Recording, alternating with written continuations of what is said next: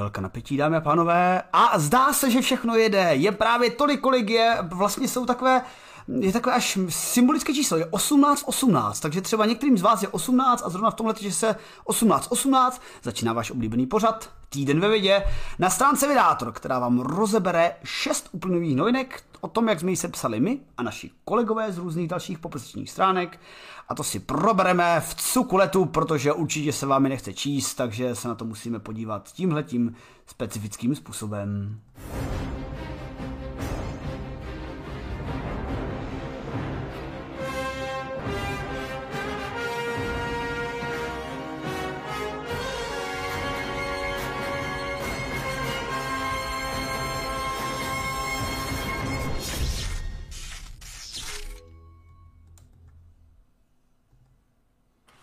A naším dnešním hostem není nikdo jiný než velkolepá pražská celebrita, sám Ladislav Karatekit eh, Loukotus. Nazdar Ladislave. Naším dnešním hostem není nikdo. to bych, to bych si v životě, ani kdybys, ani kdybys mě nasral, tak jako mě sedeš každých dva dny, ti neřek.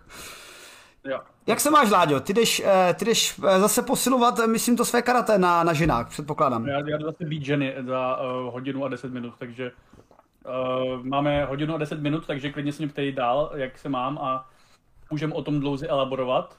To je výborný nápad, ale eh, jak mi naznačuješ, asi je čas cut crap a jít k činům, takže jdeme k činům, přátelé. Dneska si probereme eh, novinky, které jsou eh, uvedeny v našem týdnu ve vědě, který samozřejmě na našich stránkách najdete, na Facebooku, na Instači a tak dále. A probereme si že tisíc let stará pohřební maska v Peru byla nabarvená lidskou krví, což vlastně není tak překvapivé v kontextu toho, co se v Jižní Americe tak nějak e, zdělo, co známe. E, co se týče budoucnosti a nevzdálené minulosti, první obydlí na Marsu možná budou postaveny z krve astronautů. Hned mi to připomnělo uh, film, uh, jak se to jmenuje, ten Ferat, ten závodní vůz. Uh, upír z Feratu? Upír z Feratu. Uh, zajisté osmdesátkové... Znamená, že uh, Májové nebo kdo dělal tu masku, tak stav, to třeba připravovali pro Mars. Ano, přesně. Já myslím, že tady vidím krásné propojení a minimálně by první Marťani a obyvatel z Marsu měli být peruánci, protože to mají v tradici. A když se už bavíme o vesmíru, tak se vlastně podíváme, jak to dopadá s ISS. Ne, jak to dopadá, my tak tušíme, jak to dopadne. Prostě ISS dopadne jednou. No někam dopadne asi, no a minimálně nízkou orbitu bude tam jako prostor, ne, že by tam teď bylo předmačkáno, ale bude tam prostor, že kromě nebeského paláce tam míří i určité soukromé organizace a firmy, které by tam chtěly postavit soukromé uh, orbitální stanice a tak vůbec předpokládajme, že především pro turisty, ty dobře vydělávají, ale také pro třeba výzkum, kdyby chtěli soukromé firmy financovat cizí výzkum nebo tak někdo potřeboval, aby si dělal materiálový výzkum na oběžné dráze, tak taky určitě můžeš do, do, do něčeho řezat, že jo, takže... Tak tak, uh, ku příkladu, uh, podle mě by ISS mohli převzít uh, evropští zemědělci, protože minimálně zemědělství už uspělo, že posádka ISS nedávno vypěstovala první čili papričky, což by zdánlivě znělo jako OK, tak další něco jako salát vyrostlo na orbitě, ale čili papričky, přátelé, možná někteří z vás, kteří je pěstují, budou e, si vědomi toho, jak že to není úplně lehké, že údajně, já teda nepěstuju, ale údajně jsou trošku obtížné, jsou citlivé, e, blbě se pěstují, jsou, e, propadávají písním a těmhle těm záležitostem a celkem dlouho rostou a takže na ISS to, že vypěstovali tyhle ty papričky, je v celku zemědělský úspěch, umožňující, aby měli astronauti trošičku lepší, lepší život. Dívat se na rostlinky, jízdě. Aby měli papriky jako z jiného světa. Přesně tak, třeba.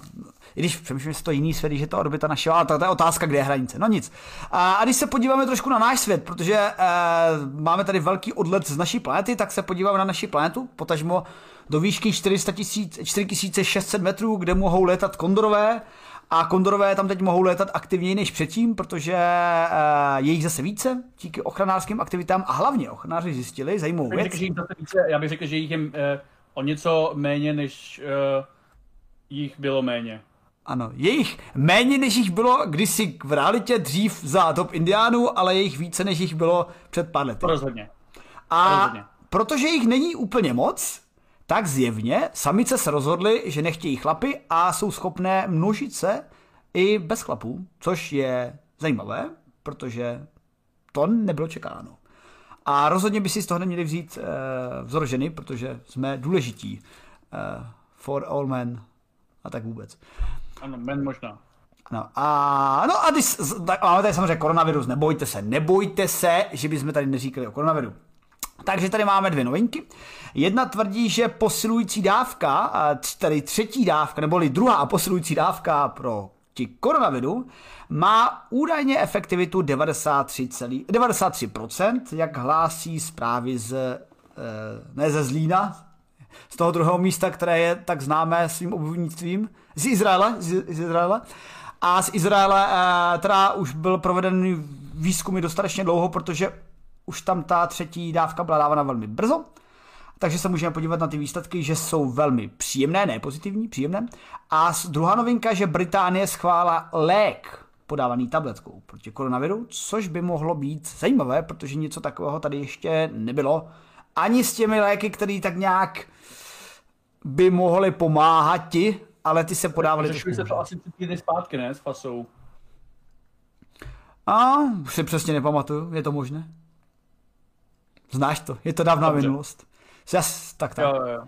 Takže zdravím tady všechny z YouTube i z, eh, z Twitche, HVV, Sobliucho, Zbyňka Fodíka, Martina Áchla, i Predátora, Patrika a Gobejta s Lutienem a jdeme teda na to, protože není čas ztrácet čas. Tak, já nevím, začneme vesmírem nebo zvířátkama? Já bych začal tam, kde je víc tekutin, protože to je, myslím, něco, čemu rozumíme my dva, zrovna zvláště. Tak dobře, tak, uh, tak pojďme, pojďme na ty kondory, tam, tam žádný tělní tekutiny nejsou, tak, tak pojďme na ty... To jako kondom, takže tam skoro jsou. Tak jo, to je vlastně pravda. Takže, dámy a pánové, eh, kondoři jsou takový zajímavý eh, druh ptáka, který vypadá jako sup a já jsem si vždycky myslel, že to sub je. A když jsem se díval na fotky, a není to sup, je to kondor. To je důležitá novinka. A kondorů není moc, eh, protože v nedávné době bylo jich opravdu málo. V roce 1982 bylo ve volné přírodě pouze 22 jedinců. A nemyslíme 22 tisíc, ani 22 stovek, ale 22 tečka a, a desetiny nuly, které jsou důležité pro biologické živočichy. Ale 22 jedinců je fakt prdu. Co znamená, že se začali vycho- uchovávat v zajetí a povedlo se je celkem aktivně rozmnožit což znamená, že v roce 2019, tedy 30 let poté, se zvýšil jejich počet na 500. Není, není to úplně jako krogani, když se rozmnožovali, ty byly ještě rychlejší v Mass Effectu. N7 Day. No, teda N7 Day, že, takže dneska ano. s tím... Ale nebo já ho ještě udělám, ale o, o tom potom, o tom potom. Já udělám odložený N7 Day. No a každopádně je jich 500 teď a postupně se vracejí do přírody. Ale zajímavé je, že při výzkumu, který se zabýval úplně čím jiným, se ukázalo, že tito kondoři uh, jsou schopni partenogeneze, neboli rozmnožování bez samců. Já jsem rozhorčen, Ladislave, co ty? Já, je to jedno. Myslíš rozhorčen? Mě, mě, mě to připadá cool. Mě také, ale tak jako, co, co nebozí samičci? No tak kdyby tam byli, tak uh, asi, asi jsou lame, když jako zvládají radši bez nich. Je přesně tak. Protože právě neúčast samečků, uh, nebo spíš jejich neúplný dostatek při těch malých počtech, uh, pravděpodobně vede k této změně. Uh, jde totiž o to, že normálně samice kondorů sedí na vajíčkách, který vypěstují, ne na svých vajícách, jako sedíme my dva, ale sedí na vajíčkách, ze kterých, které musí být tedy oplodněny a z nich se pak vylíhnou malé kondořátka. Nicméně u několika a, v případech hnízdění bylo nalezeno právě vajíčka, ze kterých se vyléhly zase samice, které zjevně měly genetické znaky pouze samičky. A samička, která byla samozřejmě sledována v zajetí, nebyla v té době ani předtím připuštěna k samci, což znamená, že absolutně šokující informace u právě těchto druhů ptáků, protože které jsme zatím nepozorovali. Já teda, možná mě někteří biologický experti mezi vámi popraví, ale zrovna u ptáků Nevím, jestli je to absolutně nepozorováno nebo ne tak často pozorováno, ale partenogeneze skutečně není jev, který by byl rozšířený.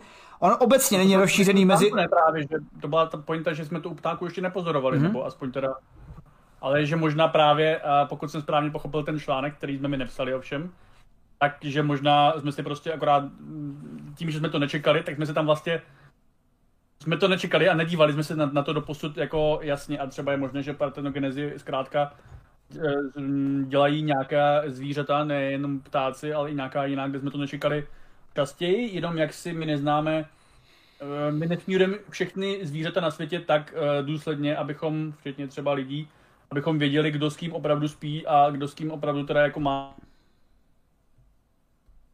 Máme teďka zjistili, že jsou toho asi schopní možná kondoři, tak třeba se teďka rozběhne mnoho partenogenezních projektů, díky kterým se bude mnohem uh, více odhalovat, že to ve skutečnosti uh, páchají jiné druhy relativně častěji, ale to je to, co jsem z toho pochopil já. Já jsem četl asi Perek z toho článku, takže Skvělé. to mě, mě klidně oprav. Já, já, si, já, si, já si všímám, že mé, že mé nárazy zatím úspěšně odpaduješ backendem.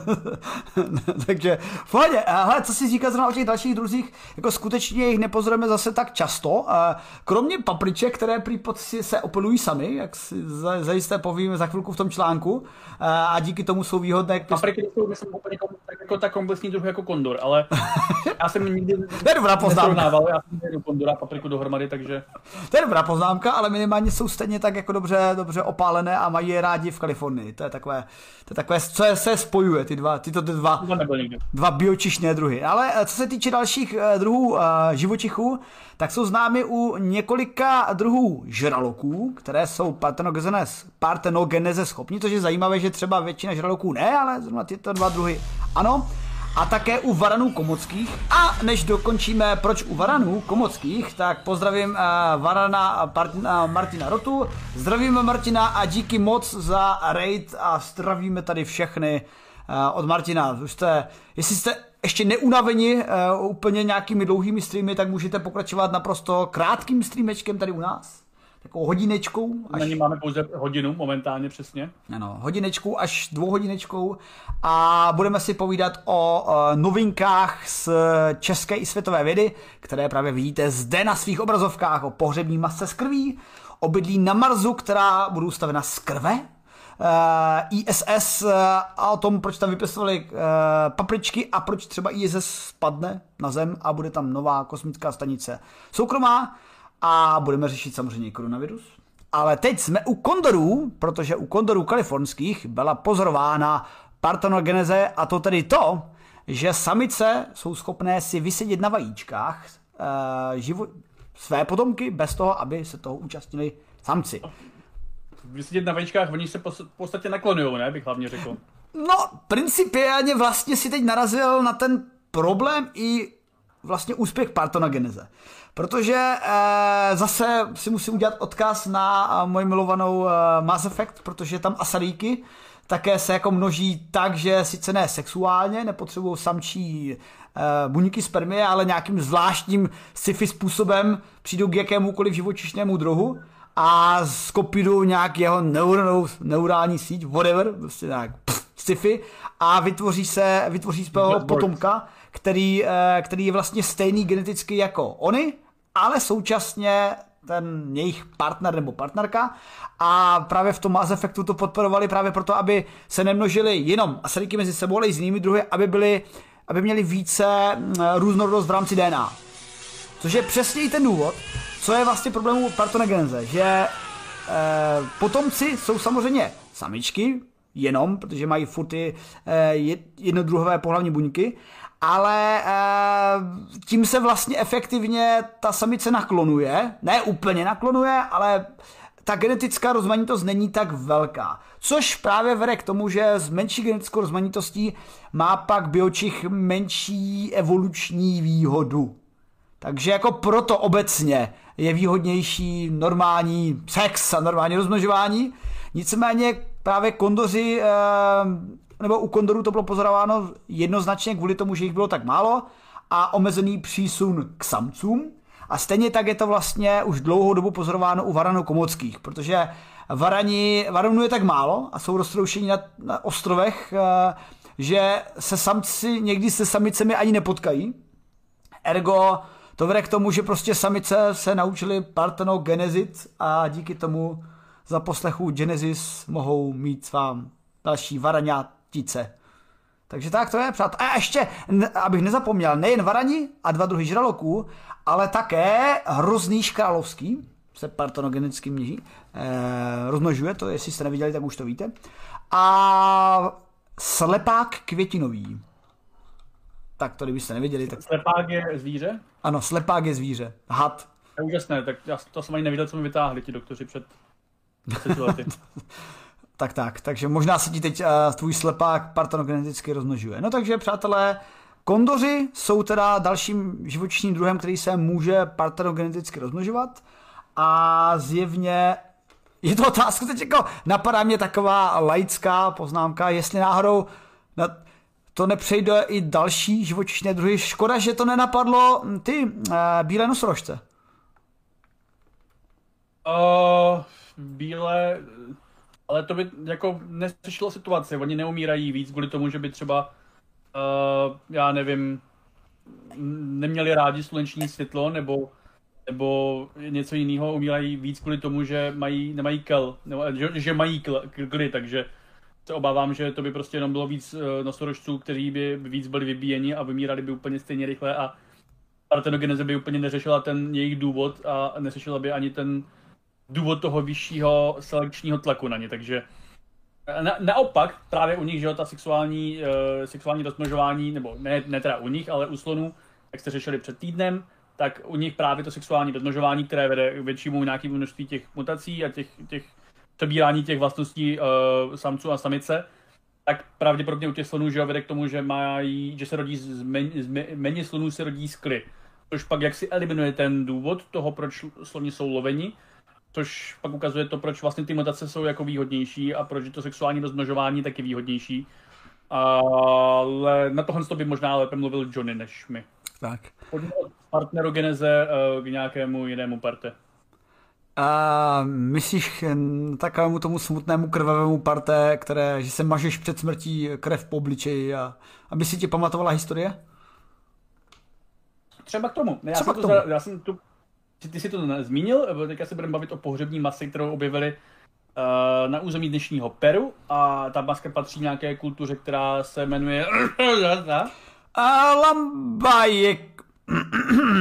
Lambajekwe. Yeah. Lambajekwe. Přesně takhle jsem to říkal. Což uh, jsou v podstatě takový přeskokani uh, Inské říše, pokud se nepletu, možná. ano, je, je, úplně, úplně vidím ten, uh, ten koncert v tom Peru, jak tam prostě uh, přijde hlavní hvězda Inkové, ale předtím tam prostě přijde ten předskokán. My jsme ti Lambajekwe, také se jim říká Sicanové, takže to je jednodušší. Sicanové, možná Sicanové, uh, možná jim tak budu říkat, protože to je kratší než Lambajekwe. A ono stejně jako v reálu se prostě jmenovali nějak jinak, že Já jsem teďka zjistil, že Sumerové se sami sobě říkali nějak jinak a my jim prostě říkáme Sumerové, protože to, někdo vymyslel před pár staletími pravděpodobně a od té doby jim tak říkáme, takže třeba i nám budou za prostě pět tisíc let říkat ne Češi nebo Evropani, ale třeba já nevím, Skargavalgové nebo něco takového. Chceš mi říct, že Němci si neříkají Němci? No, to je jako, ano. Uh, Němci nejsou Němci! A už fucking. Takový, jaký se zdá být. Hele, ale než ještě přidám slovo v rámci, no, v rámci krvavé masky, uh, tak uh, poděkuji uh, za, uh, za saby, protože tady Sobolí ucho darovalo předplatné HVV a zdravím tady Iluminátora i Flafa a samozřejmě Sobolího ucha u Vagabodečka. Nazdárek a bavte se. Takže, Laďo, jak je to s tou skrvavenou maskou? S maskou to je tak, že našli uh, masku, uh, které si už asi před 20 lety nebo kolika v nějaké, v nějaké té sikanské hrobce, která byla hodně sik a zjistili, že ta maska je červená a mysleli si, že je červená kvůli tomu, že je tak nějak uh, přirozeně nabarvená nějakým červeným barvivem. I pak můžeš zase něco klasicky vysvětlit o tom, jak to funguje uh, fyzikálně u barev to bude taková hezká, takové hezké intermeco. No a každopádně mysleli si eh, nejprve, že to je zkrátka nabarvené červeným barvivem, přirozeným, a pak zjistili eh, teďka v nové studii pomocí, myslím, nějaké uh, klasicky, jak se tomu říká? Hmotnostní spektroskopie. No, spektroskopie, že to je nabarvené, ale ještě nějakým jiným červeným barvivem, které je také přirozené, možná velice bio a přiro, nejpři, nejpřirozenější, jaké my lidé známe, a toto to totiž krví. A ta zpráva samozřejmě sama o sobě není tak nějak neuvěřitelně šokantní, protože uh, my víme, že před kolumbovské kultury m, praktikovali poměrně rády lidské obětiny.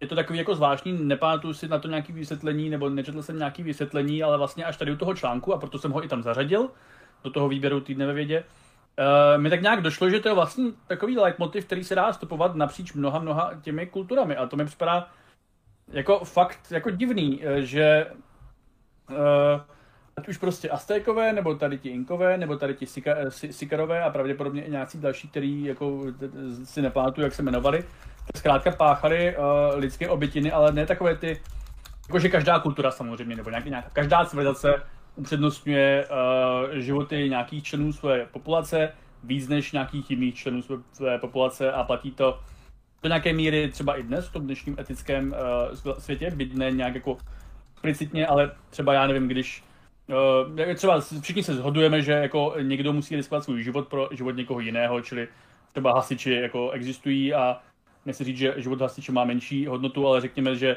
ta náplň jeho práce znamená, že ten život na rozdíl od nás ostatních riskuje. A když zemře hasič eh, při výkonu povolání, tak jako je to tragédie a je to smutné, ale když zemře při výkonu povolání, já nevím, prodavačka, tak je to asi jako smutnější v podstatě, protože ta s tím úplně nepočítala.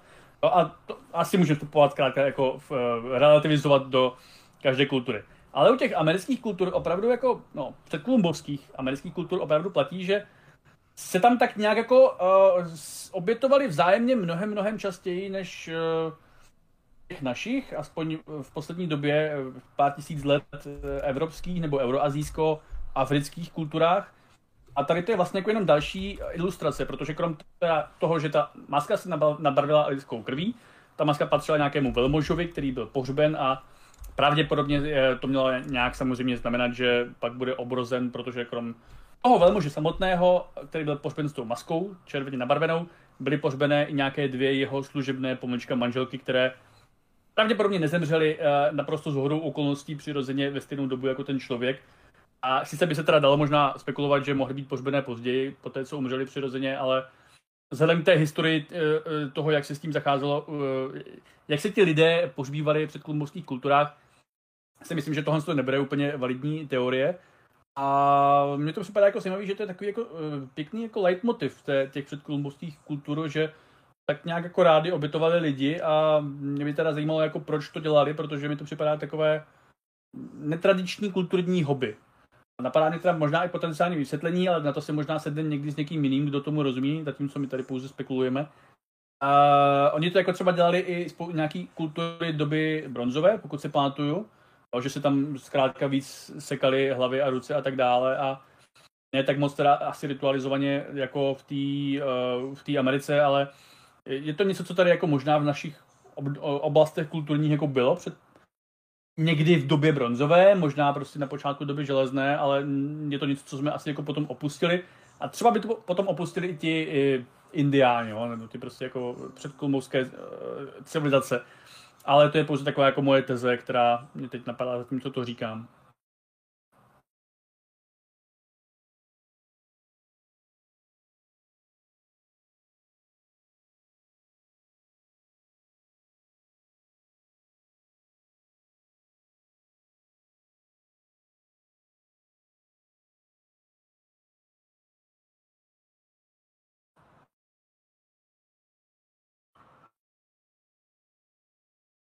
Teď funguje zvuk nebo co?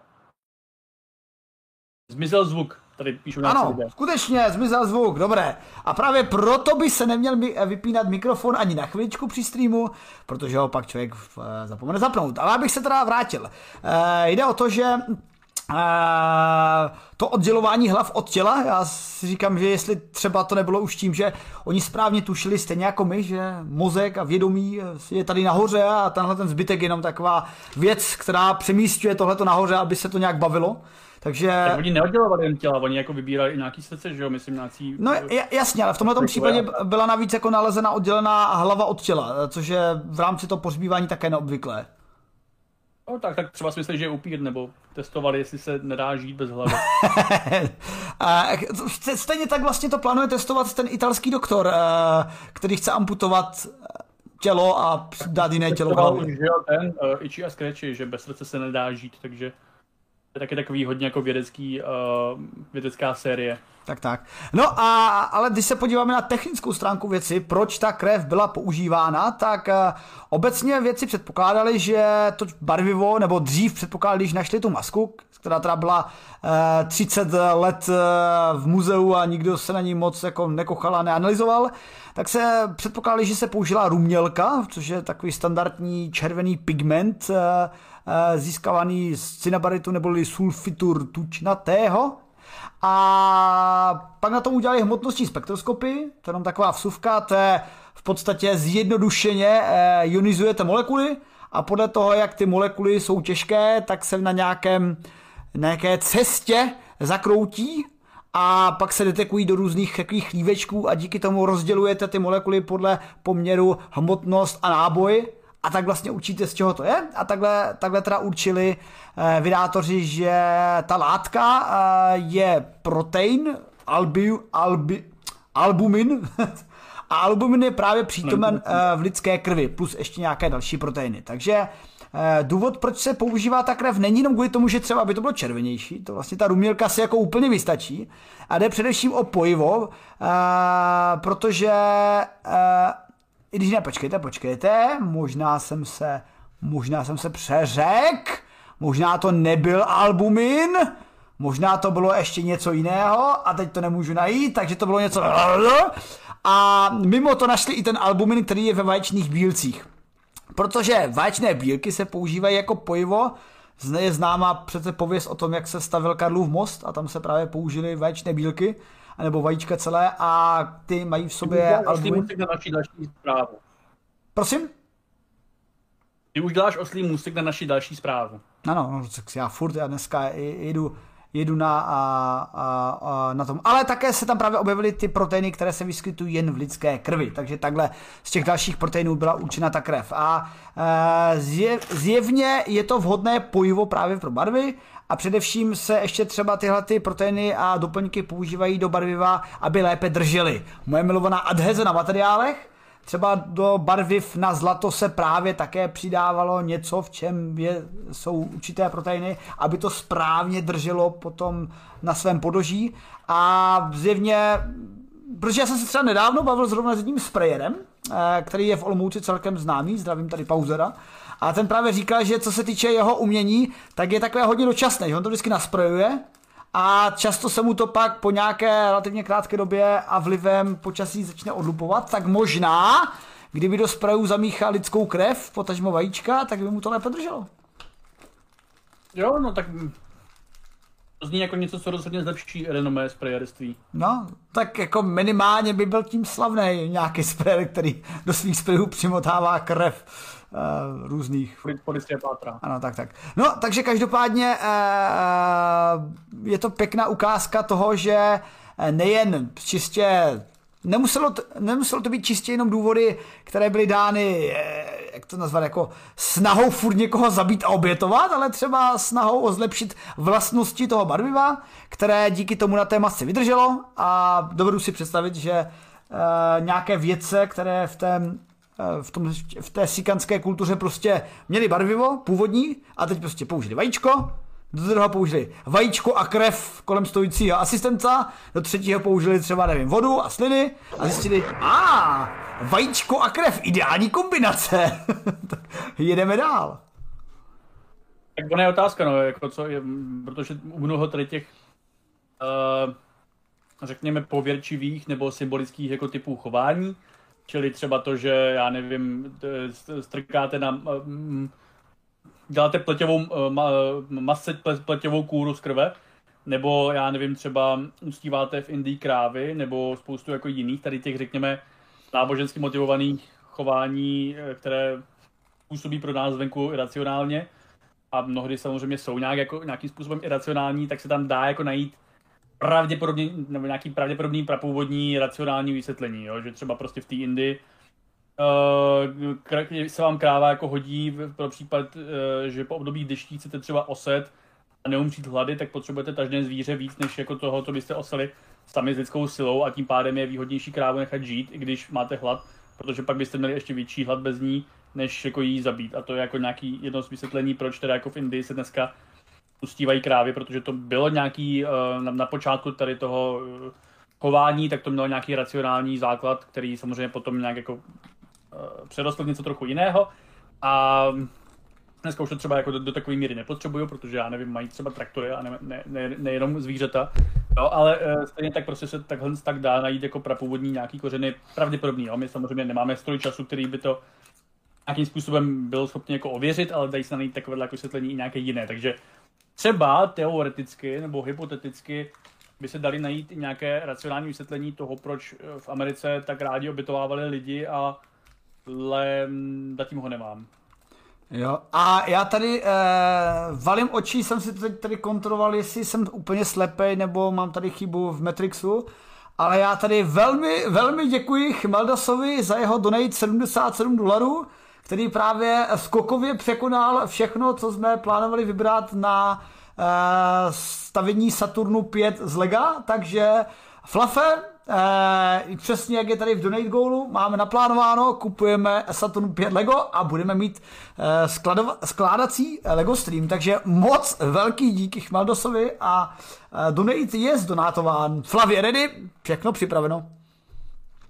No a tolik eh, k historickému použití krve v rámci směsí pro lepší barvivo našich masek, eh, teda jejich masek, ale s tou krví, jak říká Laďa, to úplně nekončíme, protože když teď přeskočíme do budoucnosti, z dávné minulosti peruánské, přeskočíme do možného osidlování Marsu, tak eh, vědci Oxfordské univerzity zjistili, že možná si eh, budoucí marzonauti, astronauti, kteří budou stavět své obydlí, budou moci pomoct eh, nejen výkaly, které budou výkalovat a močí tedy, ale také se budou moci pomoct svou krví jako pojivem pro jejich regolit a, pos, nebo a výrobu jejich vlastního betonu. Což si myslím, že je zajímavé. Já myslím, že trochu hlavně přeskakuješ, protože uh já, hlavní tam je ta, myslím, že tam moč a ne nutně výkaly. To tam, myslím, výkaly tam, myslím, neřešili vůbec. My jako výkaly, myslím, tím tuhé, tuhé exkrementy, čili hovínka, ale řešili tam moč.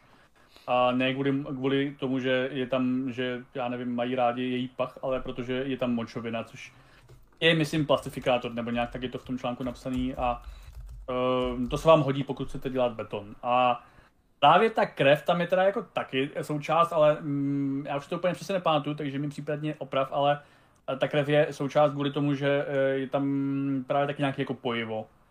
Taky právě něco jako ten albumin. Taky ano. právě něco jako ty, ta věc, co obsahují uh, vající, vaječí žl- žloutkobílky a uh, co se přidávala do Karlova mostu, možná teoreticky, pokud se tak opravdu stalo. No, takže to je něco, co vlastně uh, Ukazuje se, že, to je, že ta krev je takový, krev a moč jsou takové materiály nejenom minulosti, ale i budoucnosti. A mm, proč to, a ten hlavní důvod, proč to teda jako se o, o tom mluví ohledně Marsu, to jako není nějaký, že prostě já nevím, Elon Musk nebo NASA by e, se s tím vyrojili, že to budou mít jako alternativní toaletu prostě pro Mars, až tam jednou poletíme. Ale e, objevila se studie, která řešila takový jako obecně problém.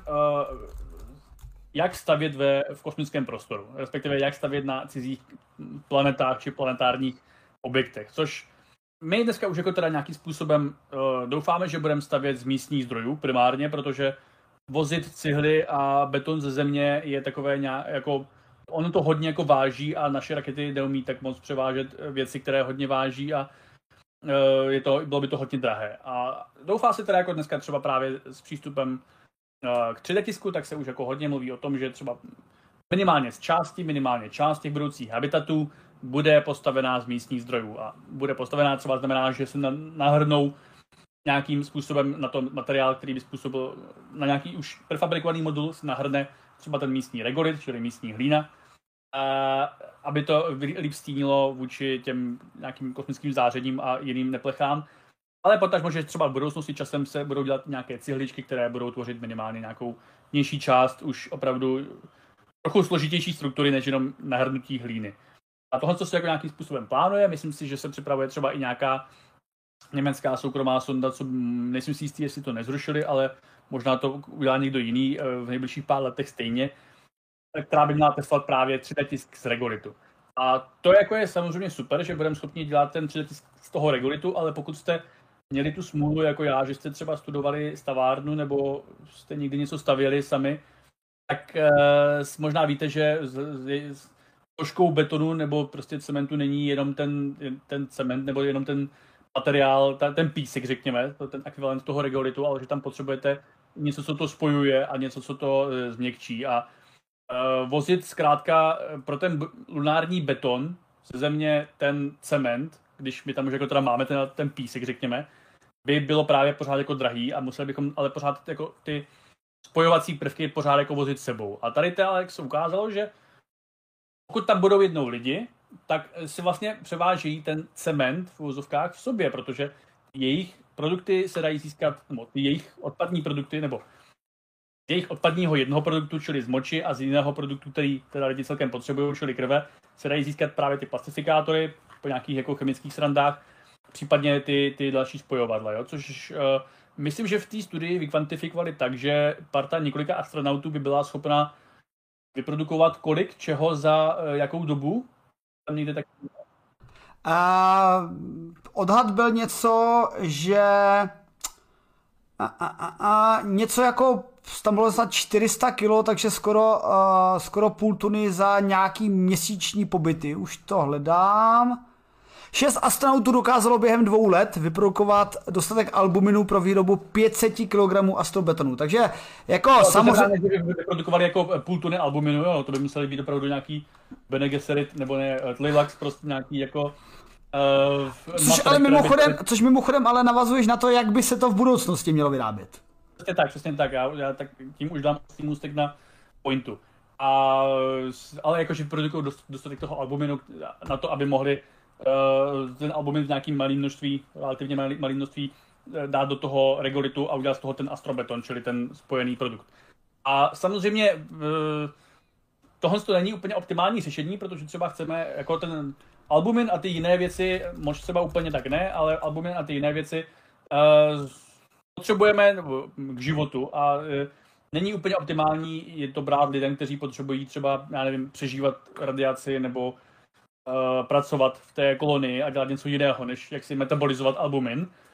A uh, zároveň to je třeba i tu moč, i když to je teda odpadní produkt, tak, tak si je možná lepší, aby ti astronauti krom toho, místo toho, aby dělali nějakou extrakci močoviny z moči, dělali nějaké jiné věci, třeba výzkum nebo něco jiného praktičtějšího. Jo? Takže cílem jako není tohle to dělat do nekonečna, nebo vlastně ani cílem není tohle to dělat jako tečka. Jo?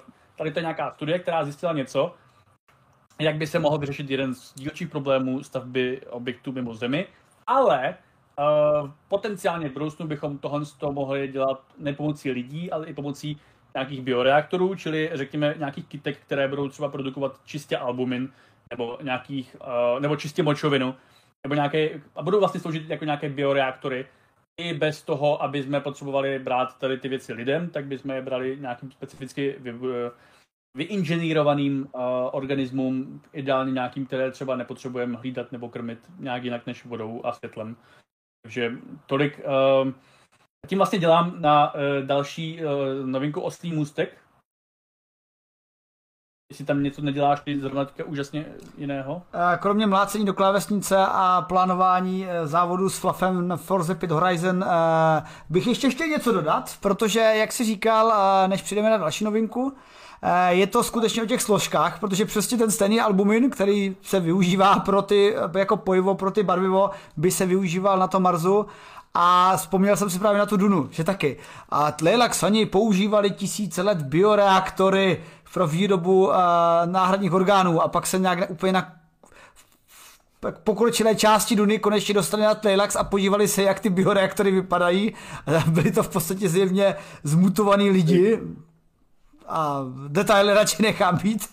Jo, no a tak jako to, jako že jo, my uh, Teďka neděláš asi možná úplně dobré slovo téhle studii, protože naznačuje, že tam bude mít nějaké... Ne, ne, hele, nenaznačuj, dělám, dělám, jenom, dělám jenom upřesnění v rámci Duny a proč nemám mít, mít rádi tlelaxaní. Samozřejmě, hele, doplním, že v rámci bioreaktorů skutečných a výroby jakýkoliv látek tam už jsme zkušení. Má, jsme schopni s pomocí jistých... Jako to je, bioreaktor je bioreaktor, je teda jako cokoliv, co dělá nějaký jako um, protein nebo enzym nebo cokoliv, co my chceme, aby dělal, což třeba praxi znamená, že se použije rostlinka tabáku, do které se uh, geneticky vloží nějaká sranda, aby ta rostlinka tabáku něco produkovala to, co my chceme. Pokud se pamatuju správně, tak třeba se takhle získávaly nějaké protilátky proti ebole, někdy během té uh, největší africké pandemie před pěti lety. Tady ta metoda se teda jako potom nějak jako, uh, dneska už se teda jako tady to přímo jako nedělá, ale nebo, nebo, nebo respektive tady ten tehdejší způsob, pokud se pamatuju správně, tak uh, byl méně efektivní než nějaké jiné potom metody, ale zkrátka bioreaktor může být jednoduše rostlina tabáku, která pro vás dělá albumin nebo něco úplně jiného, co od ní chcete. Uh, takže uh, ano, očekáváme, že v budoucnosti si astronauti poradí uh, i dalšími bioreaktory, které budou to pojivo a podobné věci a změkčovat do betonu vyrábět. Ale zajímavé výsledky, že kdyby na počátku prostě žádný bioreaktory neměli, tak si skutečně astronauti jsou schopni poradit právě s pomocí močie a krve. Ano, eh, astronauti svou krev potřebují, protože bez ní jsou oslabení stejně jako když vy jdete darovat krev a plazmu, tak nějakou dobu, což v prostředí Marsu zrovna nemusí být výhodné, ale co se týče... Se, že na Marsu nedostaneš za to párek. No, to asi ne. Ale co se týče fyzikálních vlastností takového betonu, tak uh, tým materiálového inženýra Al Aleda Robertse z Manchesterské univerzity. Eh, to právě testoval přímo eh, v laboratoři a zjistil, že zatímco normální komerční beton odolává tlaku zhruba 20 až 32 gigapaskalů, tedy pevnost tlaku, eh, tak odolnost tlaku u tohohle betonu byla dokonce vyšší, naměřená. Já bych to trošku ještě zdůvodňoval, že když něco děláš většinou v laboratoři, tak jsi na to ještě poctivější, než třeba když to děláš úplně na stavbě, ale to, že jim vyšlo v podstatě skoro dvojnásobné číslo na odolnost tlaku, jenom naznačuje, že by také mohly být odolný a naznačuje to, že takováhle forma stavby na Marsu a potažmo na měsíci by mohla být více než výhodná. V chatu už se objevily i nějaké otázky. A co voda? Správná otázka. Právě, že eh, to je celá pointa. Eh, je, v článku je taková zmínka, že dostat cihlu do vesmíru v současném stavu, kterou tady vyrobíme na Zemi, by stálo něco jako eh, nějaký melounek, což dolarů, což se fakt jako nevyplatí, proto je to lepší si tu cihlu udělat. A k té Maltě potřebujete kromě pojiva samozřejmě ten matroš, takže ten regolit, a také kapalinu, vodu.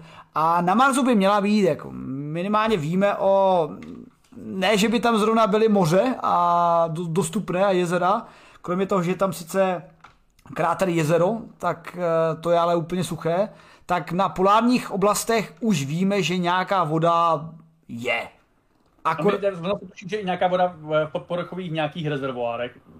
To, nějaké velikosti a minimálně... To předpokládáme, to ještě, to ještě zatím nemáme oměřit, to je jako předpoklad zatím. Ale o, tom, o, tě, o těch polárních čepičkách už to víme, takže voda by se dala těžit tam, regolit by se dal těžit kdekoliv, eh, krev a chcánky by se daly těžit do astronautů, no a máme to.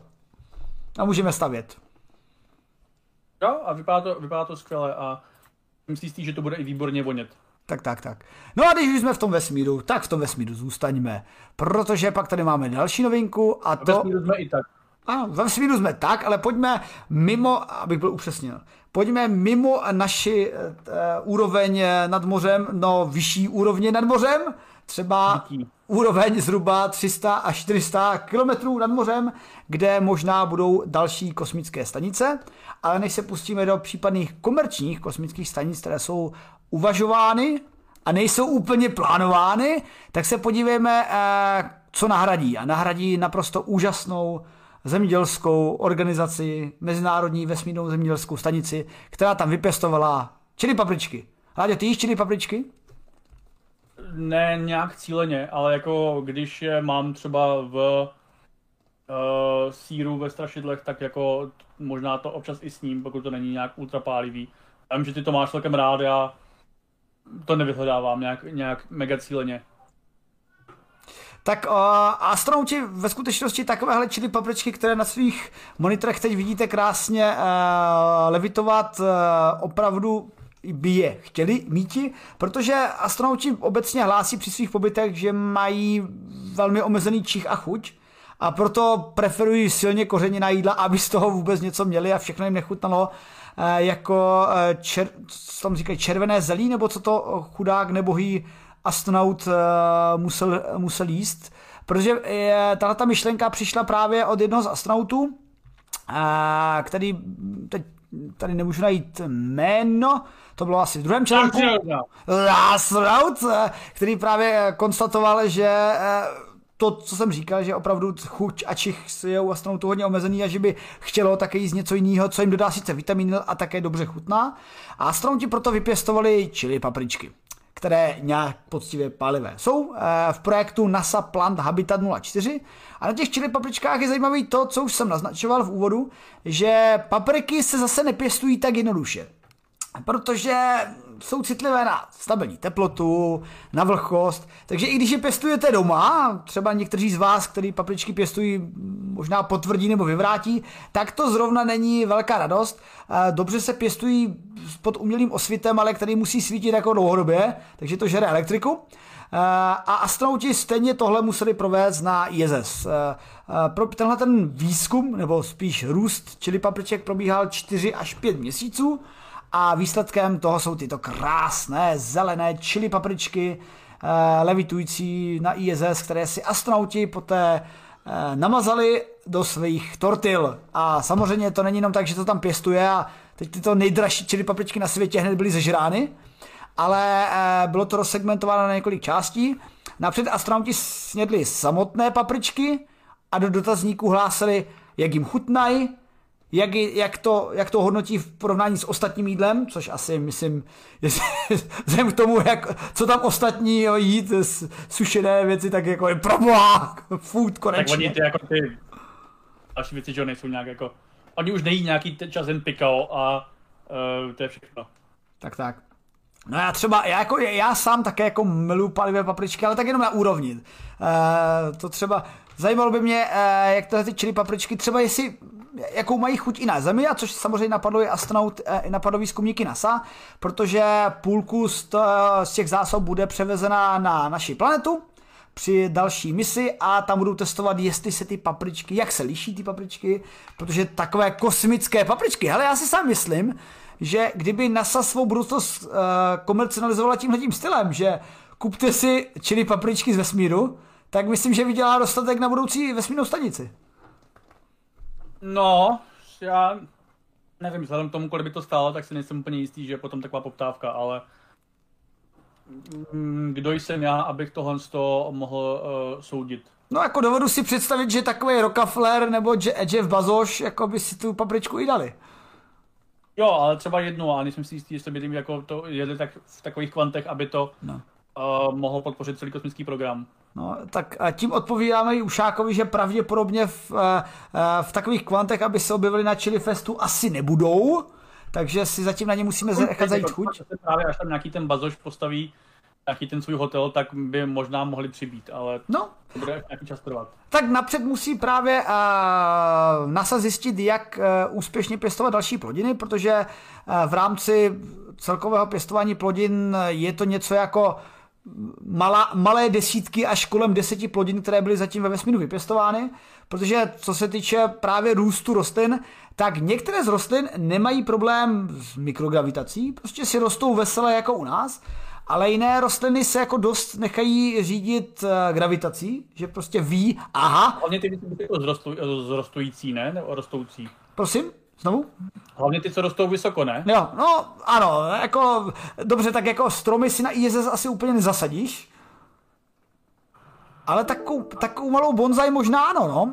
Co jsi tak řekl, že takovou bonzajku bys tam mohl dělat. Ty bonzaje, proč to nedělají? No třeba, protože blbě rostou, protože některé z rostlin... bonzají, já nevím, co by tam jako dělali, jako papriku můžeš sežrat, bonzaj se obávám, že není sežratelná. No ale, ale to je právě ta pointa, protože jeden z důvodů pěstování uh, poživatin ve vesmíru je jinak, proto abyste si trošku uh, udělali radost a dostali poctivé, poctivé vitamíny, protože právě skladování papriček a dalších plodin, které se posílá na ISS v balíkách, tak se ti vitaminy ztrácejí a když mohou mít čerstvé vitaminy přímo z papriček a z dalších, z dalších rostlin, tak to je rozhodně bonus, který je důležité pro zdraví, obzvláště třeba zdraví takových marzonautů nebo budoucích obyvatel Gateway Station, která už nebude úplně chráněná eh, elektromagnetickým dešníkem a mohli by mít trošku zdravotní problémy, radiace a tak vůbec, takže jakékoliv zdravotní benefity jsou výhodné.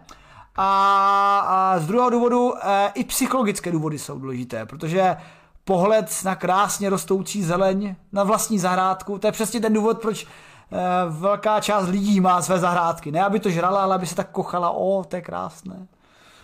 Moje rosa, rajčata. No jasně, ale jako možná právě pořád bych tam radši místo bonzai pěstoval ty rajčata, takže. No jo, ale rajčata si zežereš a už pak nejsou krásné, ale třeba bonzai si nezežereš. Ano, právě proto bych věnoval méně pozornosti. Já bych přesto, já bych přesto minimálně eh, se snažil inspirovat japonskou a kosmickou agenturu, aby eh, se o zapojení bonzaí do vesmírného výzkumu trošičku snažila. A případně, když ty rostliny špatně rostou, protože své kořeny dávají všemi směry, tak eh, aby je geneticky upravila, protože já si myslím, že bonzaje do vesmíru patří. To, tolik za mě. Ve vesmíru naštěstí už jsou, takže tahle má japonská agentura a možná časem by se mohli dostat, dostat i do kosmu. Ano, takže Bonza je v kosmu, ano.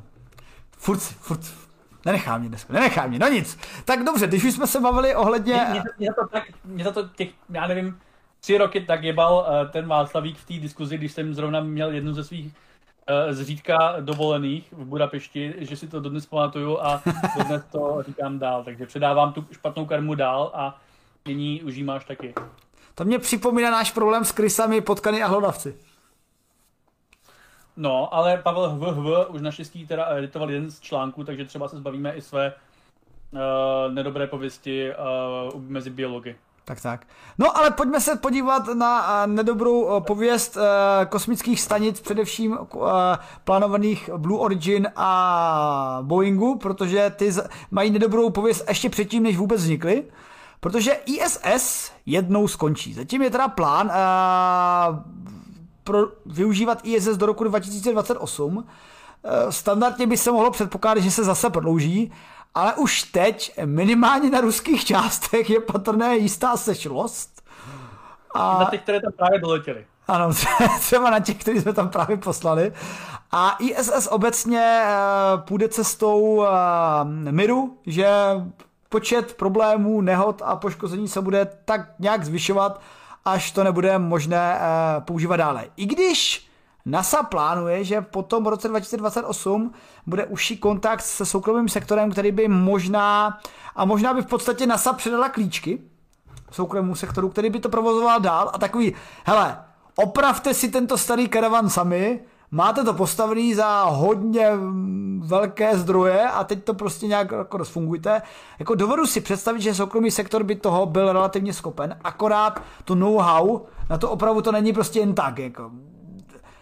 Něco jiného je mít motivaci, aby, aby ti fungoval obrovský palác z, legend, jako z historií legendární, ale něco je na to mít schopnosti. No a tak ještě bych jako dodal, že něco úplně jiného je na to mít motivaci, protože zatímco řekněme státní kosmické programy si m, se obhajují vůči politikům, kteří se obhajují vůči uh, voličům, typicky v ideálním případě teda jako, tak uh, soukromé uh, kosmické programy se obhajují jenom vůči investorům, čili uh, pokud v rámci ISS se dalo třeba argumentovat, že je dobré, aby lidstvo mělo svoji vesmírnou kosmickou stanici, kde budeme dělat experimenty a jako jeden muž či žena dobývat vzdálené končiny nízkooběžné dráhy a dělat experimenty na to, abychom mohli dobývat třeba i ty nějaké další končiny, čili třeba měsíc nebo Mars. To byly ty hlavní důvody, mimochodem teda jako proč ISS byla stavěna. Tak tohle je jako něco, co nemá úplně okamžitou návratnost finanční, jak si Můžeme to vidět třeba z toho, že ISS se vyjednávala její stavba už od 90. let a de facto šlo o pokračování nějakých jiných projektů z 80. let, různých národních agentur a jejich potenciálních stanic, které se pak spojily dohromady, národní, mezinárodních, třeba v případě ESA. A tady to všechno teda jako, že jo, mm, začínalo teda někdy v 80. 90. letech tím, že se na ISS budou testovat technologie a vyvíjet které potom použijem třeba pro let k Marsu nebo pro osídlení měsíce, což když se tak jako nějak podíváte kolem sebe, tak se to stále nenaplnilo a ISS se už pomalu chystá uh, na uh, být vypnutá a stále teda na Mars na měsíc jako ty, ty základny pořád nemáme, byť teda jako možná se dočkáme té nástupnické stanice Gateway, která by jednou mohla. Z hrovou okolností se u toho mluví, že by měla vyvíjet technologie pro osídlení měsíce a lety k Marsu, takže eh, já se cítím mnohem mlád, když čtu o tom, co má Gateway dělat, protože mi připadá, že to je to samé, co jsem četl před 20 lety, když začínala ISS, ale třeba už se to tentokrát podaří, přeci jenom na poprvé není nic úplně nejlepší. Ale každopádně, eh, co jsem si tady tím monologem snažil jako eh, zahájit, je, že soukromý sektor bude jaksi potřebovat na rozdíl od těch státních nějakou eh, dřívější návratnost, což je pak otázka, jestli i vytřískají z ISS, protože já nevím, kolik se ve vesmíru takhle, nebo v kosmu teda vyrábí něčeho, co má brzkou návratnost. Myslím si, že to čili jim to teda jako asi nezafinancuje, kdyby to překovali celý, jen do nějaké čili faktory a kosmických turistů teda jako zatím taky tolik nemáme a mm, je otázka, jestli teda jako to může vynahradit jenom nějaký výzkum jako praktický, který třeba zjistí, že já nevím, eh, na oběžné dráze by si dali mnohem lépe dělat nějaké nevím co, léky, nebo třeba prostě nějaký jako materiály, ale uh, pokud to nepředěláš celý prostě do do manufaktury, která to bude jako jenom dělat ve velkém, což si myslím, že v tom kvantu asi nepředěláš, tak je moje otázka, jestli to, jako, jestli to jako může být rentabilní, jo? To, jako, to je, je celý, hmm. co se vlastně ptám. Ne, jako je, je, je, to je dobrá poznámka, protože když se teda podíváme, jaké konkrétně by to stanice měly být, tak se mluví o Uh, no, dobře mluví. Eh, ty návrhy jsou uh, od... od... Rovnou těm novým stanicím, já jsem ještě mluvil o ISS, ale můžeš navázat pomalu na ty nové stanice, které se taky navrhují. No, no, dobře, takže tady jde o to, že ISS prostě, je, to je jak se starým autem koupíte si staré, hodně ojeté auto, je ze strany jako už je hodně ojetá na svých orbitech kolem Země a ano, je to levnější v rámci pořizovací ceny. Dovedu si představit, že NASA by v podstatě buď bezúplatně nebo za jeden cent předala ISS třeba někomu, kdo je schopen s tím operovat, takže rozhodně ne Blue Originu, to prostě komukoliv jinému, a to nic, žádné narážky. A, a, ale a, e, jde o to, o, o to potom využít. Když si koupíte staré auto, tak pak se vám rozpadá, furt potřebujete něco opravovat, zjistíte, že nedodržuje limity a tak dále. A auto je ještě relativně jednoduchý. Jako, když si koupíš starý auto, tak jako máš tu výhodu, že třeba jako s ním někam můžeš dojet a můžeš s ním třeba a ty třeba někam potřebuješ dojet. Já třeba jsem si auto nekoupil protože ho nepotřebuju a tím pádem jako na to, na to nemám úplně motivaci si koupit ani staré, ani nové auto. A pokud ty máš prostě firmu, která, já nevím, vyrábí gumáky, tak prostě třeba asi nebudeš mít úplně stejně tak motivaci si pořídit jako kosmickou stanici. Protože... Jako v rámci, v rámci ale... rozpočtu, v rámci rozpočtu si dovedu představit uh, uh, takové ty nejbohatší uh, zdravotní firmy, jako třeba Pfizer a tak vůbec, které s okolností teď vydělali celkem dobře, jak se jim jako daří finančně. A, no, to tak jako vydrží. No a, a jako dovedu si představit prostě vlastní modul, jak říkáš, nějaký přímo laboratorní modul, kde by byly soustředěny na ultračistou výrobu. Uh, to jo, to jo. To ale, ale, ale to by musel být přímo... Na tebe jako na vědce, jestli jako to vůbec má jako merit. Si to jako potřebují skutečně tady ty... Ne, ale co se týče, co se týče lékařských věd, to nevím, na to bychom tady potřebovali lékařského odborníka, protože vím, že se nějaké léčiva zkoušely vyrábět ve vesmíru jako v kusech jenom pro uh, testy a o úspěších nebo neúspěších, tohle nevím. Je, jako co víme třeba z materiálové vědy, že je opravdu výhodné vyrábět materiály ve stavu bez tíže, protože vyrábí se pak rostou nějak jinak, nebo tuhnou nějak jinak. Normální materiály u nás, třeba kovy, děláte pomocí toho, že máte rozstavené a staveniny vám pak polykrystalizují v pevnou látku a třeba uh, umíme pomocí nějakých přísad a pomocí nějakých jiných ohřívání a teplných úprav z toho udělat tvrdší, měkčí materiály, ale prostě víme, že na, v mikrogravitaci můžeme dělat zase nové věci. Problém je, že z materiály na to potřebujete huč. A huč úplně nenarvete třeba do krabice 1x1 metr, ale třeba do krabice 100 x 100 metr a nic takového ve vesmíru není. Takže jako proto tohle se zatím neděje a spíše mluvím o nějakých takových laboratorních pokusech. Jako já sám jestli vás napadá něco i v chatu, nějaký fakt jako jednoznačný úspěch v rámci téhleté výroby v mikrogravitaci, tak lidi napište. Ale jak jsem říkal, asi by to chtěl nějaké přímo konkretizované firmy, které mají na něco zájem, aby se spojili a vyráběli to. Zatím my teda víme o firmách, které jsou jenom schopné, nebo jsou už teď zapojené do hm, raketového závodu, řekněme, nebo do výrobu komponent, nebo už současně při spolupráci s NASA raket a raketové techniky. Protože teda, když se dostáváme k tomu, eh, k těm budoucím stanicím, takže eh, jedna stanice, eh, která tam už je, je čínská, nebeský palác ten tam zatím léta a pomalinku se nastavuje, ale nicméně to bude v podstatě spíš taký Mir 2 a rozhodně se nebude mluvit o něčem super moderním, uh, high-tech. Pravděpodobně ta technika bude možná i trošičku horší než ISS současnosti. Minimálně, nevím, minimálně podobná, minimálně, jasně, minimálně podobná, ale pak tady máme třeba, a když se budeme bavit o těch soukromnících, tak konsorcium Starlab, protože asi uh, uh, Skylab bylo už zabraný a to jsou firmy Nanorex, Voyager Space a Lockheed Martin.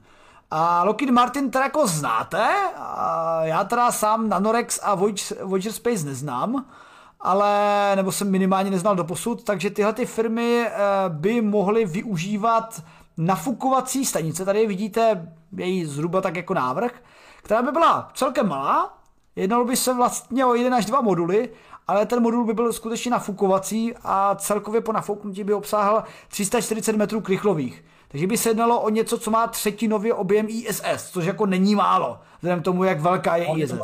V prostoru, což je teda jako docela fajn, já myslím. Myslím, že ISS má nějakých 980 nebo něco takového, mm-hmm. nějakého toho vnitřního volume. Takže jako to je docela fajn a si se jako tam máš jo, víc těch lidí, nebo typicky, nebo máš tam nějaký zhruba podobný počet lidí na jízdec, jako by byl tady maximální posádka, ale rozhodně, um, kdyby to bylo čistě dedikovaný jenom na nějaký ten materiálový výzkum, tak si myslím, že by to jako um, bylo cool, kdyby tam něco takového lítalo a vždycky tam můžou poslat dvě stanice, že jo, když, se jim to, když zjistí, že se jim to vyplatí, nebo čtyři, jo, nebo něco takového.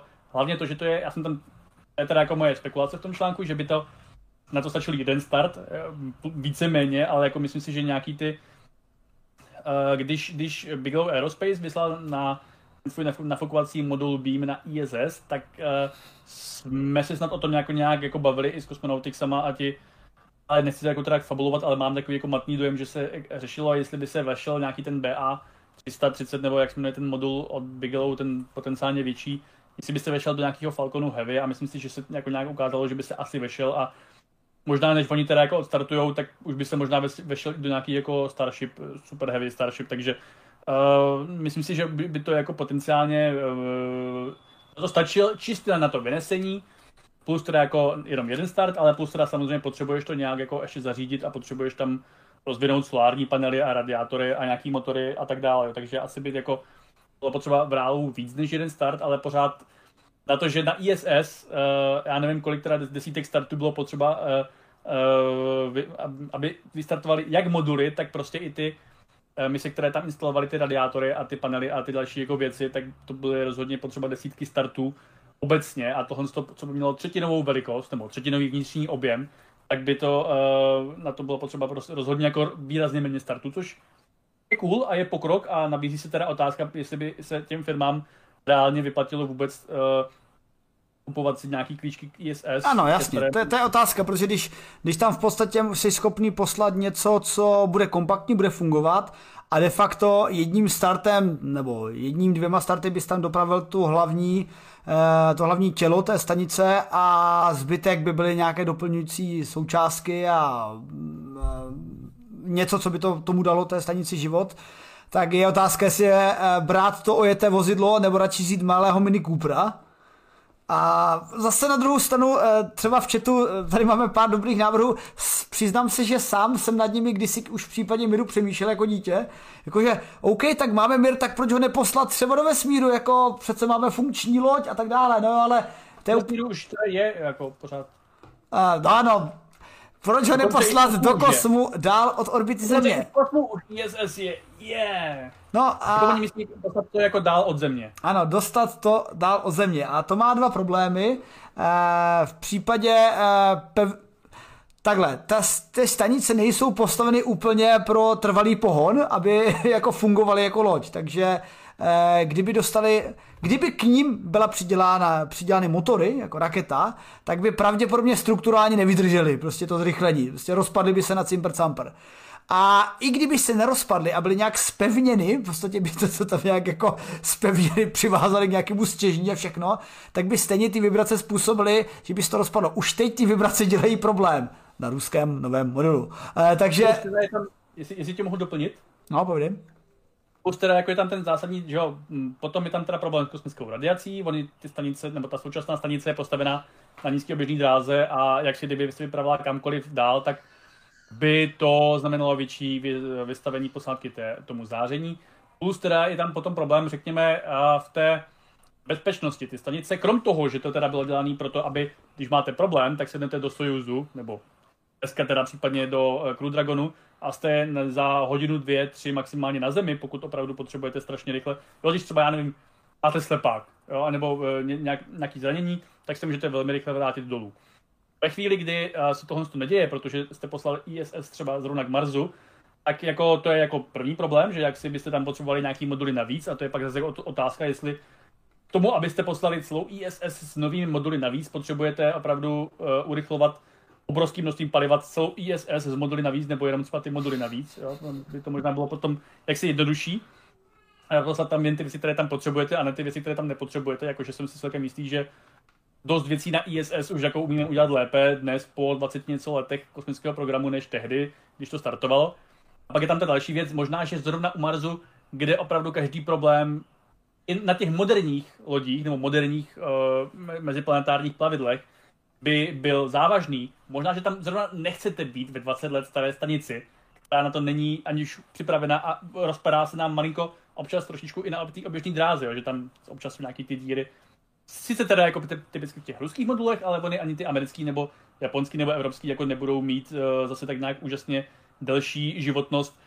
Uh, obecně i v tom kosmu, jak si ty věci zastarávají neustále, jako ono to vypadá, že když tam není ten vzduch a vítr a voda, tak jako tam nejsou ty vlivy, ale ono pořád, jak si ta stanice uh, orbitu co orbitu se ocitá na přímém slunečním svitu a potom v maximální chladu ve stínu. A sice samozřejmě ty moduly, já teda jako, že nejsem kosmický inženýr, ale předpokládám, že ty moduly s tím musí nějak operovat, aby jako to smršťování a, a e, rozšiřování e, vydrželi, jak si, jinak by vybuchly už dávno, ale asi jako to nebudou schopni dělat jako do konce e, vesmíru, jo? takže e, to, že se před nějakými mnoha, mnoha lety dala nějaká oficiální uh, doba trvanlivosti ISS nebylo tak jako úplně uh, špatný možná nápad, protože právě pokud si pamatujete, přihlaste se, kdo si pamatujete konec stanice Mir, nebo její poslední roky, tak to bylo teda jako uh, trošičku smutný pohled, jak se tam neustále řešilo, kde, kde je tam jaká díra a jak posádka musela teďka zrovna něco jako uh, zase, zase, zase dělat nějaký jako úniky do, do, do, do Sojuzu a podobně, takže možná je dobré skončit na vrcholu sil, protože pak nám třeba když si vzpomeneme na americké raketoplány, který taky nebyly designovaný na 40 let provozu původně a měly být nahrazený už někdy v 80. 90. letech. Ten koncept je někdy ze 70. let původně. Tak tam se taky jako, že jo, na konci ukázalo, že jsou mnohem, mnohem dražší, ale protože zbytečně prodlužujeme uh, tu životnost něčemu, co už zastarává a nejenom v, tom, v té původní vizi, ale i v tom, že jak se je tam tím, že to zastarává, tak to má mnohem víc problémů, než by měl stejně drahý, nově postavený uh, vehikl, jo, ať už raketoplán nebo stanice nebo cokoliv. Um, možná, že, že Jeron uh, na tohle to i narážel, že uh, my, když před deseti lety končily americké raketoplány, tak já jsem říkal něco podobného. Jako, proč to pro boha nevyužijeme, proč na to prostě nedáme nějaký modul navíc a nepošlem to na měsíc. Pamatuješ si to? No, povídej. Už to vytěsnil. Už jsem to vytěsnil. Výborně, tak já jsem říkal něco podobného, ale pak mi teda bylo vysvětleno, že jednodušší teda jako, že by to bylo za prvý příliš velký riziko pro tu posádku, a vlastně to, co jsem řekl teď, jako Jasně. všechno. Tak... A já ti jenom doplním, já ti jenom doplním, že samozřejmě naši čtenáři jsou velmi chytří a pro vše, všechno tohle to ví, protože dovedeme si představit, že i kdyby to zrychlování eh, třeba k Marsu bylo dostatečně pomalé, aby se nám ISS nerozpadla při letu a, a nestala hvězdnou lodí, tak prostě celé to není prostě postaveno na pobyt mimo a, naše, a, naše krytí elektromagnetického dešníku. Tak proto navrhuje a výborný nápad krásné Plamia, že by tam poslal, že by to udělal s ušákem časovou kapsli. Že by to poslali jako Voyager někam dál, aby budoucí a budoucí mimozemské civilizace si mohly podívat se, o, krásnou věc, to ti lidé... Nemůže toho poslat nějakou sondu typu Voyager, která nemá, já nevím kolik tisíc tun materiálu, který potřebujeme urychlit na vyšší orbitu, bylo by to asi miliardkrát levnější. Ano, to je, to je, to je pravděpodobný, to je pravděpodobný jako výsledek téhleté úvahy. Na druhou stranu řekněme, že kdyby se spojili všichni ruští miliardáři a fakt se jako snažili tam třeba poslat Eh, spisy Lenina nebo přímo celého Lenina astronautům, tak by to možná šlo. Takže je to jenom o motivaci a zatím ta motivace není, ale doporučuji všem, aby to navrhli a líbí se mi eh, návrh Ušáka CZ, že v rámci té slevy, za kterou ISS by byla prodáváno, tak je to ideální celé přemalovat na žluto a dát na to logo Student Agency, což je tak asi to... Jo, No, no. Tak jako... Možná je to tak podobně pohodlný poslední dobou. Tak tak. a, stejně ta, a stejně tak bezpečné. No ale, ale pojďme, pojďme se vrátit k tomu, které vlastně kosmické stanice by to měly být, protože furt, furt no. o to odcházíme. Na poslední pár minut, takže... No tak kouzelné. Tak, tak, tak, tak je využijeme a pověz nám, které další stanice by to měly být.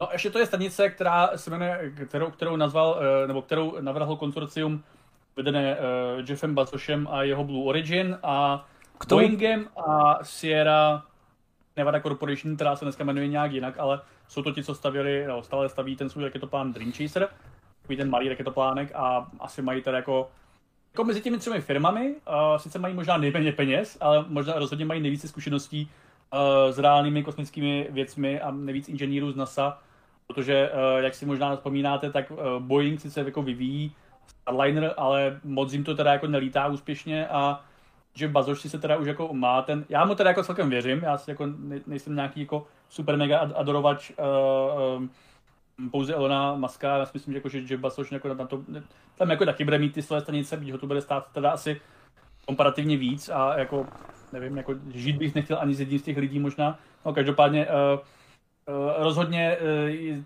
sice Blue Origin už má teda jako New, New Shepard a lítá s ním teda na nízkou oběžnou, no, teda, lítá s ním teda na, na ty suborbitální uh, skoky, uh, dokonce za tu mezinárodní uznávanou hranici, na rozdíl od toho uh, Bransona, ale um, pořád jak si tam nemají ty jako uh, zase, zase, zase jako takový know-how, jo, mají ty určitě, můžou mít ty prachy, ale nemají to know-how. No a jejich návrh, který je na stranici Orbital Reef, ta vlastně působí takový jako uh, je, je spíš podobná ISS a nemají tam takový ty, uh, nebo aspoň z toho, co zatím řekli, což může samozřejmě se budoucnu změnit, ale nemají tam jako nějaký takový ty vize, jako právě ten Starlab, že by to byl nějaký jeden jednoduchý modul, vyloženě streamlinovaná idea, jenom ten místo pro pobyt případně turistů, možná uh, zároveň nějakých experimentů.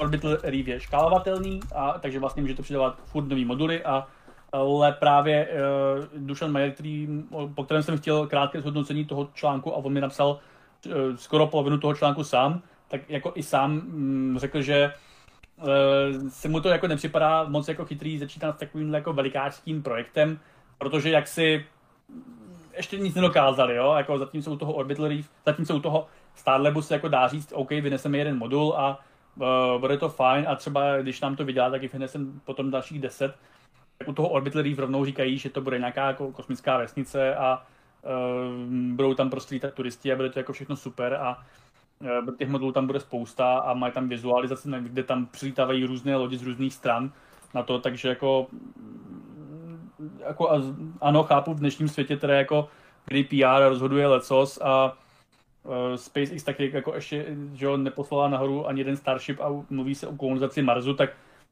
jako není to nějak jako přepálená vize, ale možná bych radši počkal. On, ten SpaceX přece jenom má s tím více zkušeností, takže bych i v případě Orbital Reef od Space, od Blue Origin a Boeingu a Uh, no a toho bych doplnil, a toho bych doplnil, protože ty třetí, uh, třetí projekt, který uvažuje no, o... Ne, a ten třetí, myslím, ten třetí jsem myslel uh, Sierra Nevada. Jo, Sierra Nevada, jasně.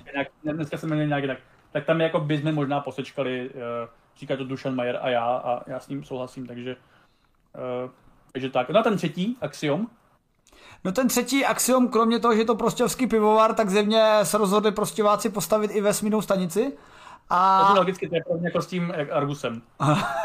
Přesně tak, takže firma Axiom Space eh, plánuje postavit zase takovou jako středně malou kosmickou stanici, ale má v plánu eh, postupný a proto možná nejrealističtější procedury, to, že by se součásti této budoucí stanice už upevnili v roce 2024 na ISS, kde by se zkusilo, jak fungují v rámcově, asi by se zase ne tak plně implementovaly do stanice, protože tyhle ty moduly by byly pak odpojitelné a na jejich základě by se postavila právě jejich vlastní uh, vesmírná stanice with Blackjack and other parts and ladies. Sexual workers.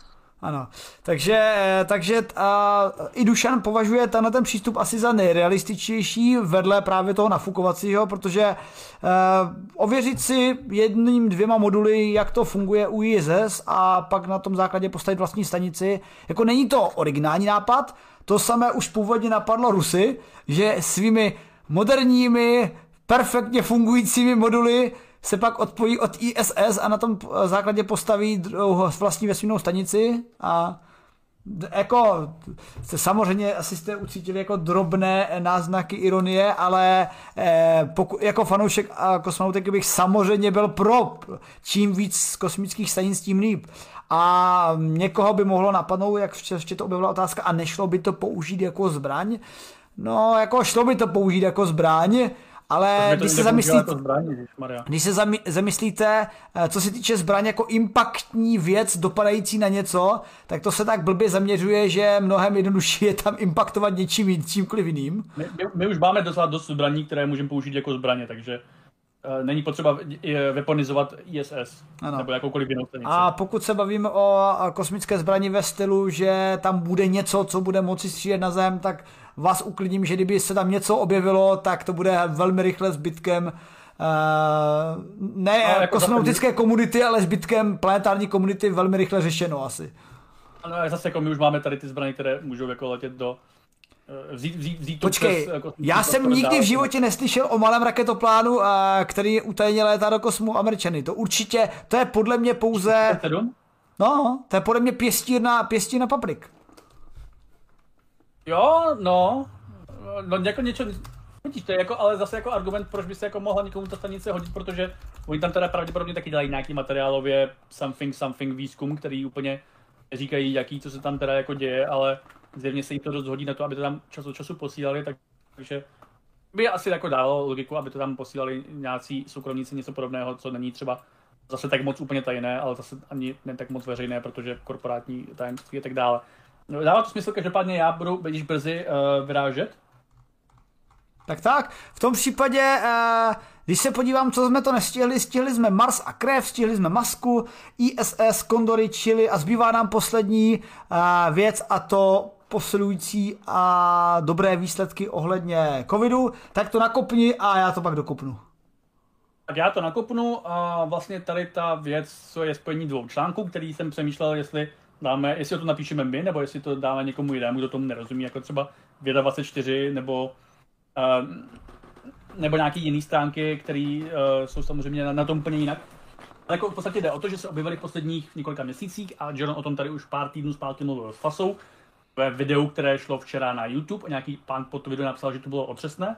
Tak um, já Chci říct, že já jsem byl otřesný s Fasou. Já nevím, proč, já jsem to, já jsem to video jen střihl, já jsem ho neviděl. No každopádně nějaký pán tam, eh, no každopádně eh, objevili se nějaký, abych udělal dvě kroky zpátky, než si zavolám auto, tak se objevily nějaký uh, léčiva, které by byly potenciálně schopné zvládat uh, již rozběhnutý covid, což těžký covid teda v typickém případě ne, něco, co si jako dáte, když jako z covidu nic moc nemáte. A to je konkrétně pilulka od Merku a pak nějaký antimonoklonální protilátky od Pfizeru, myslím, nebo od koho to. Myslím, že od Pfizeru.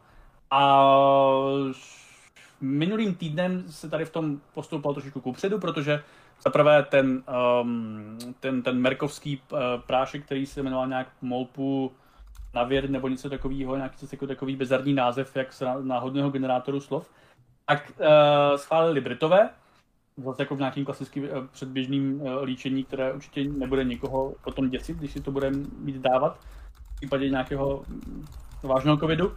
Ale každopádně ono už dřívější studií tady u toho prášku vyplynulo, že by mohl snižovat riziko smrti, myslím, o asi o 50%, což jako je fajn, pokud vám hrozí smrt, tak je docela příjemné umřít s menší pravděpodobností.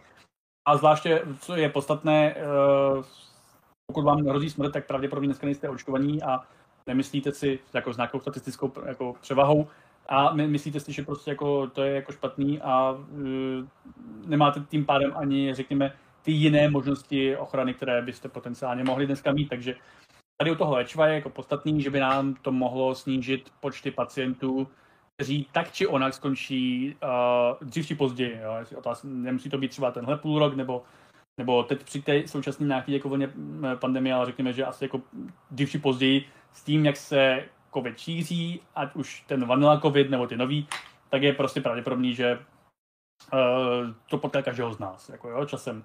A teď jako je, samozřejmě jako by bylo ideální, aby jsme všichni byli očkovaní, ale to se prostě nestane. A ve chvíli, kdy se to, kdy větší a větší množství lidí že jo, je postižené covidem, tak se zaplňuje nemocnice, což jako není dobrý, protože nejlepším to snižuje um, pechly, když se zaplňují jako rychle v krátkém časovém úseku, tak to, jak si, to, co říkáme jako tady poslední rok a půl, a nevím, jestli to má smysl říkat znova, ale asi pro některé lidi ano stále, tak se jak si přeplňují nemocnice a tím buď dochází k limitování nějakých jiných úkonů, čím pádem jako pak víc lidí třeba umírá na rakovinu a takové ty věci, protože prostě třeba nešli na svoji preventivní prohlídku. A nebo při nejhorším, že jo, samozřejmě, uh, což jako si myslím, že už nám snad momentálně úplně tak moc nehrozí, po tom roce a půl, ale může se samozřejmě pořád stát, že budou přehlcený tak moc, že bude potřeba selektovat pacient. Uh, mají větší šanci přežít COVID a na ty, kteří mají menší šanci přežít COVID a tak dále. Jo. A to, to je vlastně celý, celý tady to přeplnění nemocnic, co se vlastně rok a půl řeší. Tady se vůbec neřeší to, jestli Uh, jak, jestli eradikovat uh, koronavirus, nebo jestli jako co dělat jiného. Tady se řeší jenom ve všech státech jenom to, jestli se jestli ty nemocnice budou nebo nebudou přeplněné a do jaké míry případně přeplněné budou. Jo, to je celý.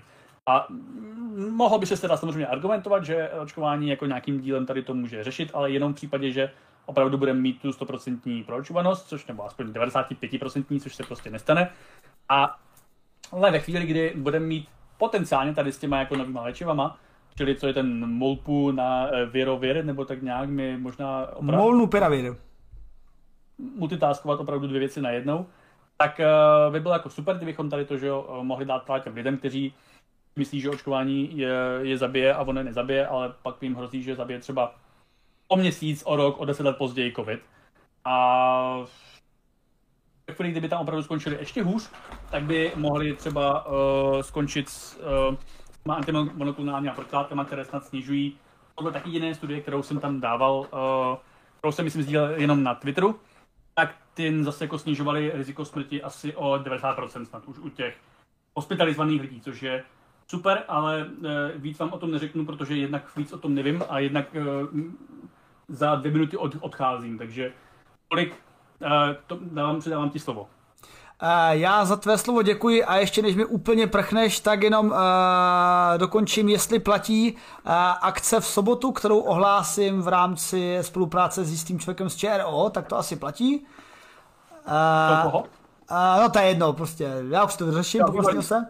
A no a díky Laďo, že se zapojil do, svého, do našeho streamu a já teda poslední novinku dořeším. Tak jsem bav a... Jasně, no ještě, ještě tu druhou část. Takže, takže čus... Jo, tam byl ještě, tam ještě ten delta. Jasně, tak čus Láďo. Tak jo, čus bus, já si zatím... Tak tak. A, a já, já, Láďu, já Láďu vypnu, aby mě tady Láďa nedělal nepořádek v mém setupu. Tak, ale je pryč, jdeme po konečně pryč a mohu si povídat sám se sebou.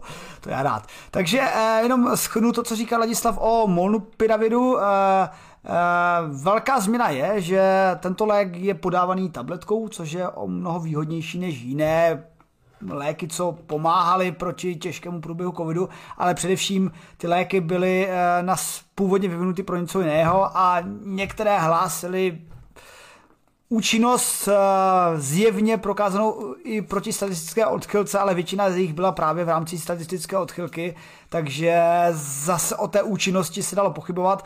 U tohohle léku, který byl vyvinut přímo pro COVID, se hlásí něco jako 50% účinnost.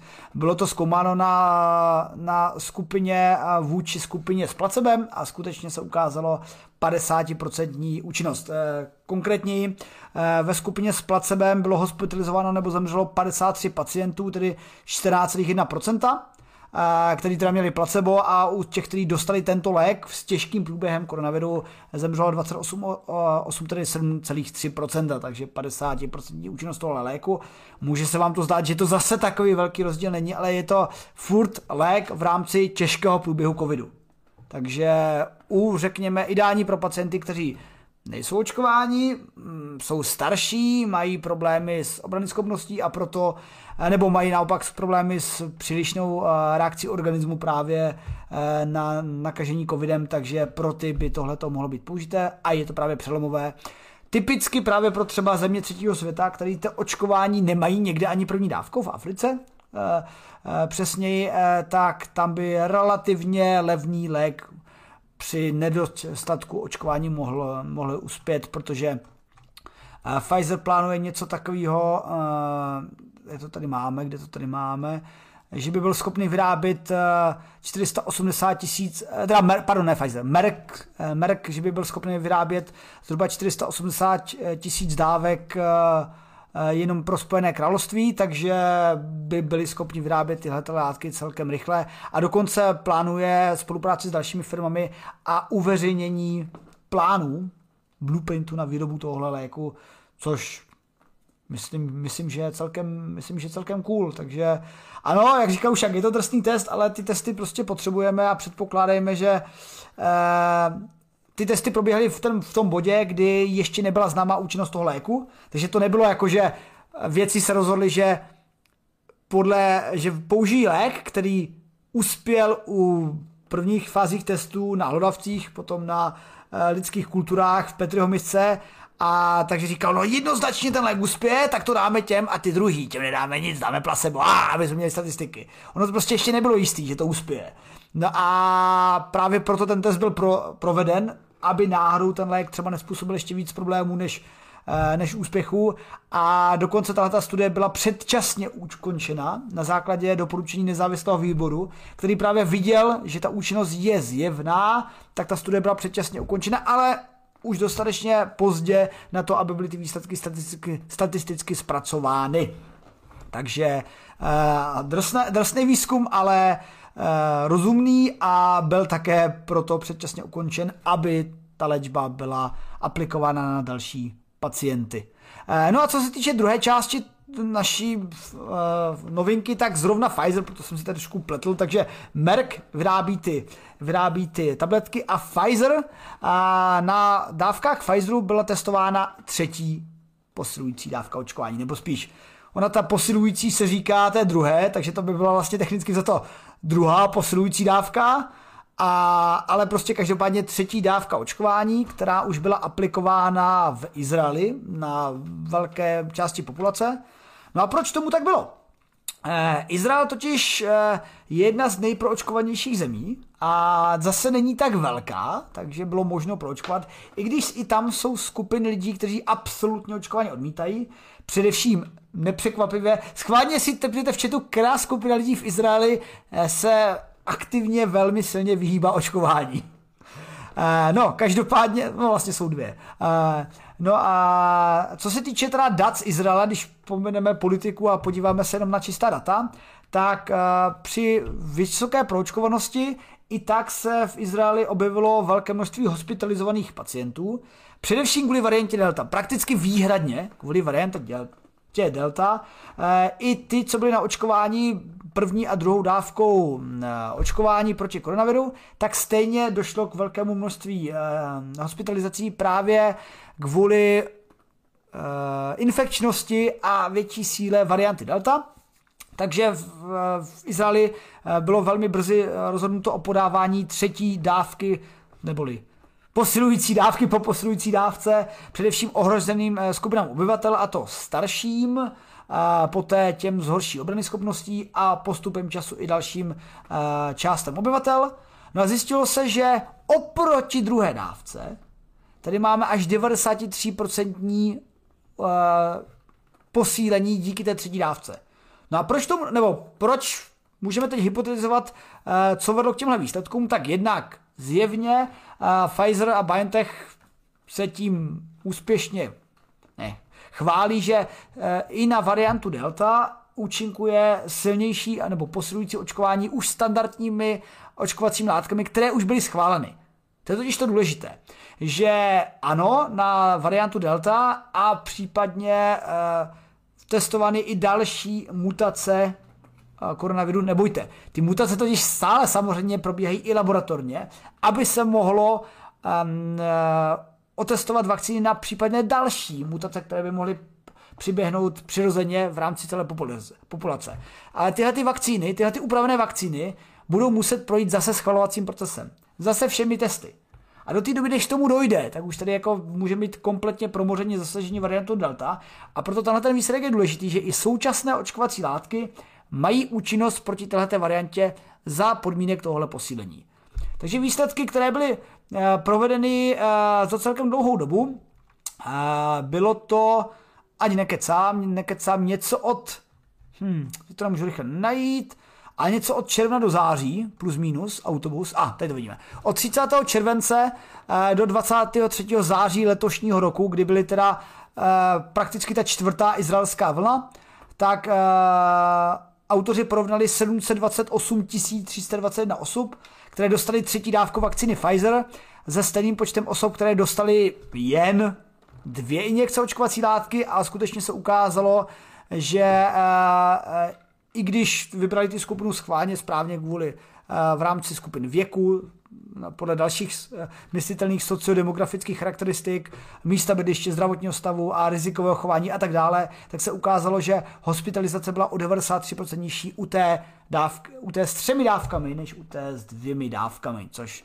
skutečně je výborné číslo a mohlo by vést tomu, že uh, třetí dávka bude doporučena a schválena i všude jinde, nebo takhle. Třetí dávka už je doporučována obecně po Evropě, i když proti tomu VHO trošičku brojí.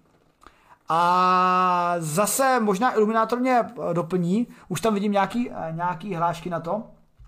Tak Iluminátor, ano, ano, ano, přesně učitenci spíše. Eh, ortodoxní věřící i krasné plamy, arabská menšina.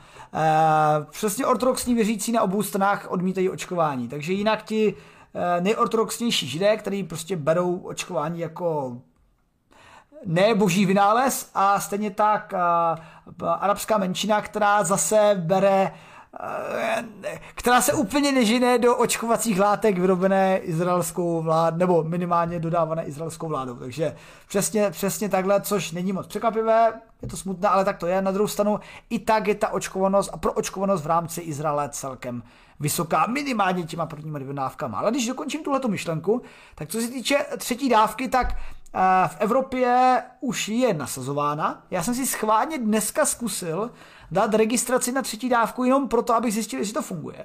A zjistil jsem, že to nefunguje, protože minimálně v České republice je to nahlášeno tak, že na třetí dávku máte eh, právo po šesti měsících po druhé dávce, což v mém případě ještě není, ale uh, předpokládám, že je to stejně tak i v Izraeli jako u nás, že především jsou preferovány ty ohroženější skupiny, protože jak výzkumy ukazují, úbytek efektivnosti očkování je mnohem, mnohem výraznější u starších ročníků.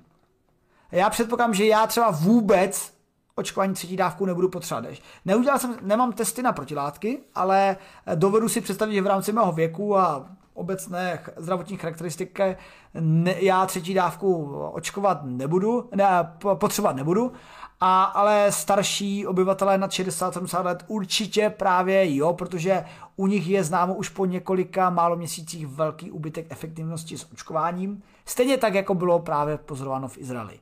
Ale jak jsem říkal, VHO proti tomu neúplně brojí, že by to nefungovalo, ale spíš kvůli dostupnosti. Protože takhle, všechny bohaté země skoupily očkovací látky, takže Evropa, Amerika, jsme v pohodě. Některé země si samozřejmě vyvinuly vlastní očkovací látky, vyšší či nižší méro, míru efektivity, takže třeba eh, čínské očkovací látky, ruské očkovací látky sice nehlásí tak vysokou účinnost, stejně tak vlastně oxfordská vakcína také nehlásí tak vysokou účinnost jako třeba RNA, RNA vakcíny, ale nějaká účinnost tam je a nějaká účinnost je rozhodně lepší než žádná účinnost. Ale eh, v podstatě Afrika dost ostrouhala a v Africe obrovské, mm, drtivá většina populace nemá vůbec očkování ani, ani první dávkou, takže VHO spíš se snaží eh, působit na, na státy, aby přece jenom nespěchali s třema s třetíma dávkama a umožnili dostat i ty očkovací látky k zemím třetího světa, aby se aspoň dostali jaké očkovací látce. Protože ono je to o tom, že sice my tady uh, zajistíme naši moderní bohatou civilizaci, ale mezi tím v, v, v celkem uh, naplno, naplno chytlé koronavirem Africe, potažmo jihovýchodní Ázii a chudších částích Indie, tam může zatím probíhat další mutace mezi populací a ta mutace se pak zase dostane k nám. Takže je to takový jakoby celoplanetární boj. Bohužel, už nejsme uzavřený systém. Už prostě nejsme.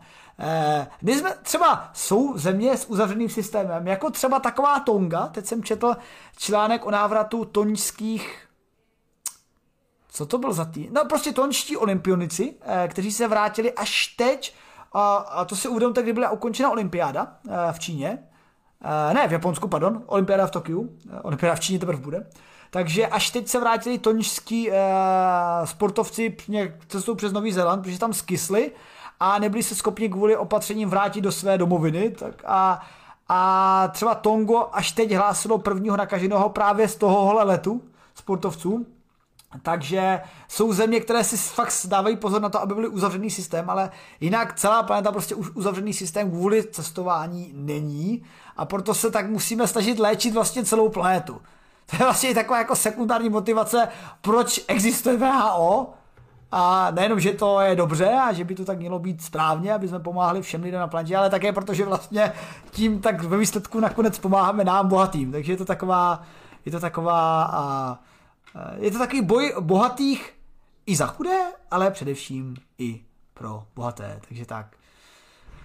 A co Indie nebo Nepál? Krasné plameny. No, tak Indie třeba má, s Indie má také vlastní očkovací látky, minimálně vím o dvou, které si vyvinula Indie a e, nevím úplně přesně na jaké, na jaké technice fungují, ale můžeme se podívat. Indie očkování proti COVID. Mrkneme, mrkneme. A a, a, a vidím, že sice, no a jasně, a oni tady hlásí, že sice mají vlastní očkovací látky, ale také třeba nakupovali očkovací látky z Ruska Sputnik 5, protože vzhledem k množství, velikosti populace prostě nestíhají vyrábět. Takže, takže tak. E, I když mají, jak v článcích je psáno, titánské projekty očkování stále stále, stále ta proočkonost Indii není tak, není tak eh, efektivní a je, ano, jak říká Ušák, eh, vylít očkovací látku do gangy a všechny nahnat do gangy by možná byla taky cesta, ale, ale asi úplně nebezpečná. takže tak. No přátelé, takže tolik, tolik uh, informacím ohledně, ohledně uh, našich novinek. Já se teda ještě rychle podívám, jestli máte nějaké šokantní informace, eh, na které bych tady odpověděl.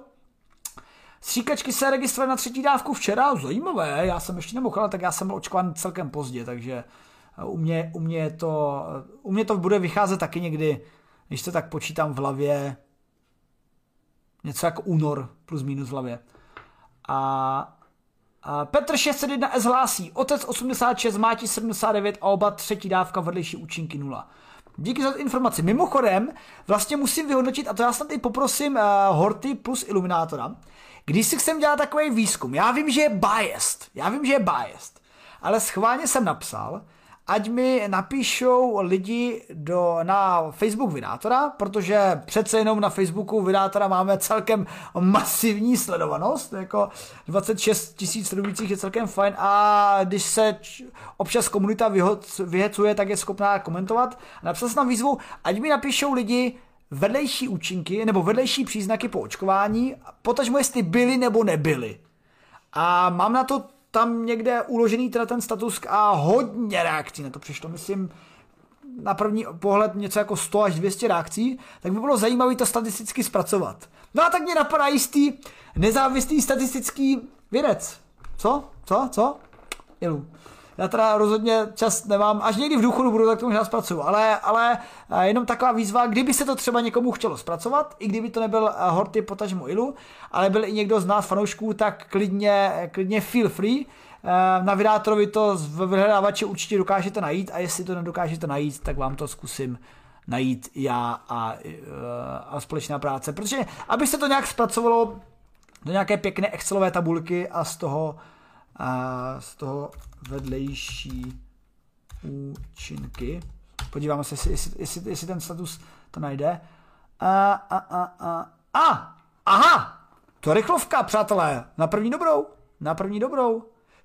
238 komentářů a teď úplně nevím, jestli to obrázek vám ukázat tohle statusu, tak já ho teda ukážu. Uh, trošku, si, trošku si říkám o, o nějaký ban na internetech, protože tady mám fotku, fotku přímo po té, co jsem byl očkován uh, druhou dávkou vakcíny Comirnaty a můj malý prcek, uh, tady jeho špadelka uh, byla očkována uh, hexavakcínou, protože malý drobek byl očkován. Takže pod tímhletím statusem pod tímhle statusem uh, si můžete když tak někdo nám může přispět analýzou našich dat, protože jako uh, důvod, proč k tomuhle statusu byl především ten, že strašně moc lidí v mém okolí fakt hlásilo vedlejší příznaky. A jako já jsem měl malé drobné. A vím o lidech, kteří měli silnější. A bylo by fakt zajímavé statisticky zpracovat tuhle tu sice biased otázku, protože řekněme, je to jak asi, já to, já to vidím asi tak jako s, uh, s dotazy v rámci, s dotazy v rámci IDNESu. Že když máte komentáře, tak většina je negativních. Proč? Protože někdo, musíte se registrovat většinou a ta registrace vás nedonutí k tomu, nebo to, že chcete něco pochválit, vás nedonutí k registraci, to je otrava. Ale jestli vás něco tak nasere, tak to už si to registrujete. Naštěstí tady u Facebooku se registrovat lidi nemuseli, ale zase to beru tak, že eh, Facebook vydátora čtou hlavně, řekněme, obhájící vědecké metody a tak vůbec. Takže to beru tak, že snad se tam ty jako bias, ten bias negativního komentáře a bias edukované publikum trošku srovná. A fakt by mě zajímaly celkem výsledky. Takže tak. Uh, věci chodí do důchodu. A máš pravdu, krásné plamy, a samozřejmě svým vědeckým důchodem jsem myslel to, až budu dostatečně starý, že už všichni usoudí, že mi nebudou dávat úkoly a budu mít čas něco dělat. A máš naprostou pravdu, krásné plamiu. Já teď nedá, výdám, eh, nebudu jmenovat jistou naši paní profesorku, která mě ještě učila a rovnice matematické fyziky a zjevně eh, no, prostě někteří lidé, někteří lidé by měli odejít se ctí, uh, ale hold, hold právě tak to je ve vědě, že uh, já znám pár, myslím, že dva profesoři z naší katedry byli odejti uh, čistě biologicky, tím, že prostě už skončil jejich kariérní i reálný život, takže fakt skutečně tak tak, těch, takto smutným způsobem a takhle většinou teda věci končí eh, na univerzitách. No a já teda tuším, že asi taky to tak se mnou bude případ, ale právě proto si musím udržovat další aktivity, nejen čistě vědecký, abych si třeba dodržel kontakt s realitou a třeba byste mi řekli, Jerome, nejsi v 70 už starý na to, aby si streamoval Vinátora? Polož si tuhleto otázku a já řeknu, možná máte pravdu, možná už nebudu streamovat čistě z mé hlavy, ale budu třeba psát knihy pro děti. Tak tak. Takže tak, přátelé, tolik k našim novinkám a, a zvládli jsme to tady tu poslední novinku i bez Ladislava a jak nám bylo dobře, že jo? A jak nám bylo dobře. A ne, i s Ladislavem by to dobře. A proto příští týden, přátelé, jestli to vyjde, Nevím, jestli už to mohu tak oficiálně a velkolepě oznamovat. Když tak mě, ať mě vyvede z omylu, protože to není, tak bude mlčet a bude souhlasit. Ale možná budeme mít příští týden jistého hosta. Jejda, já jsem si vypnul mikrofon.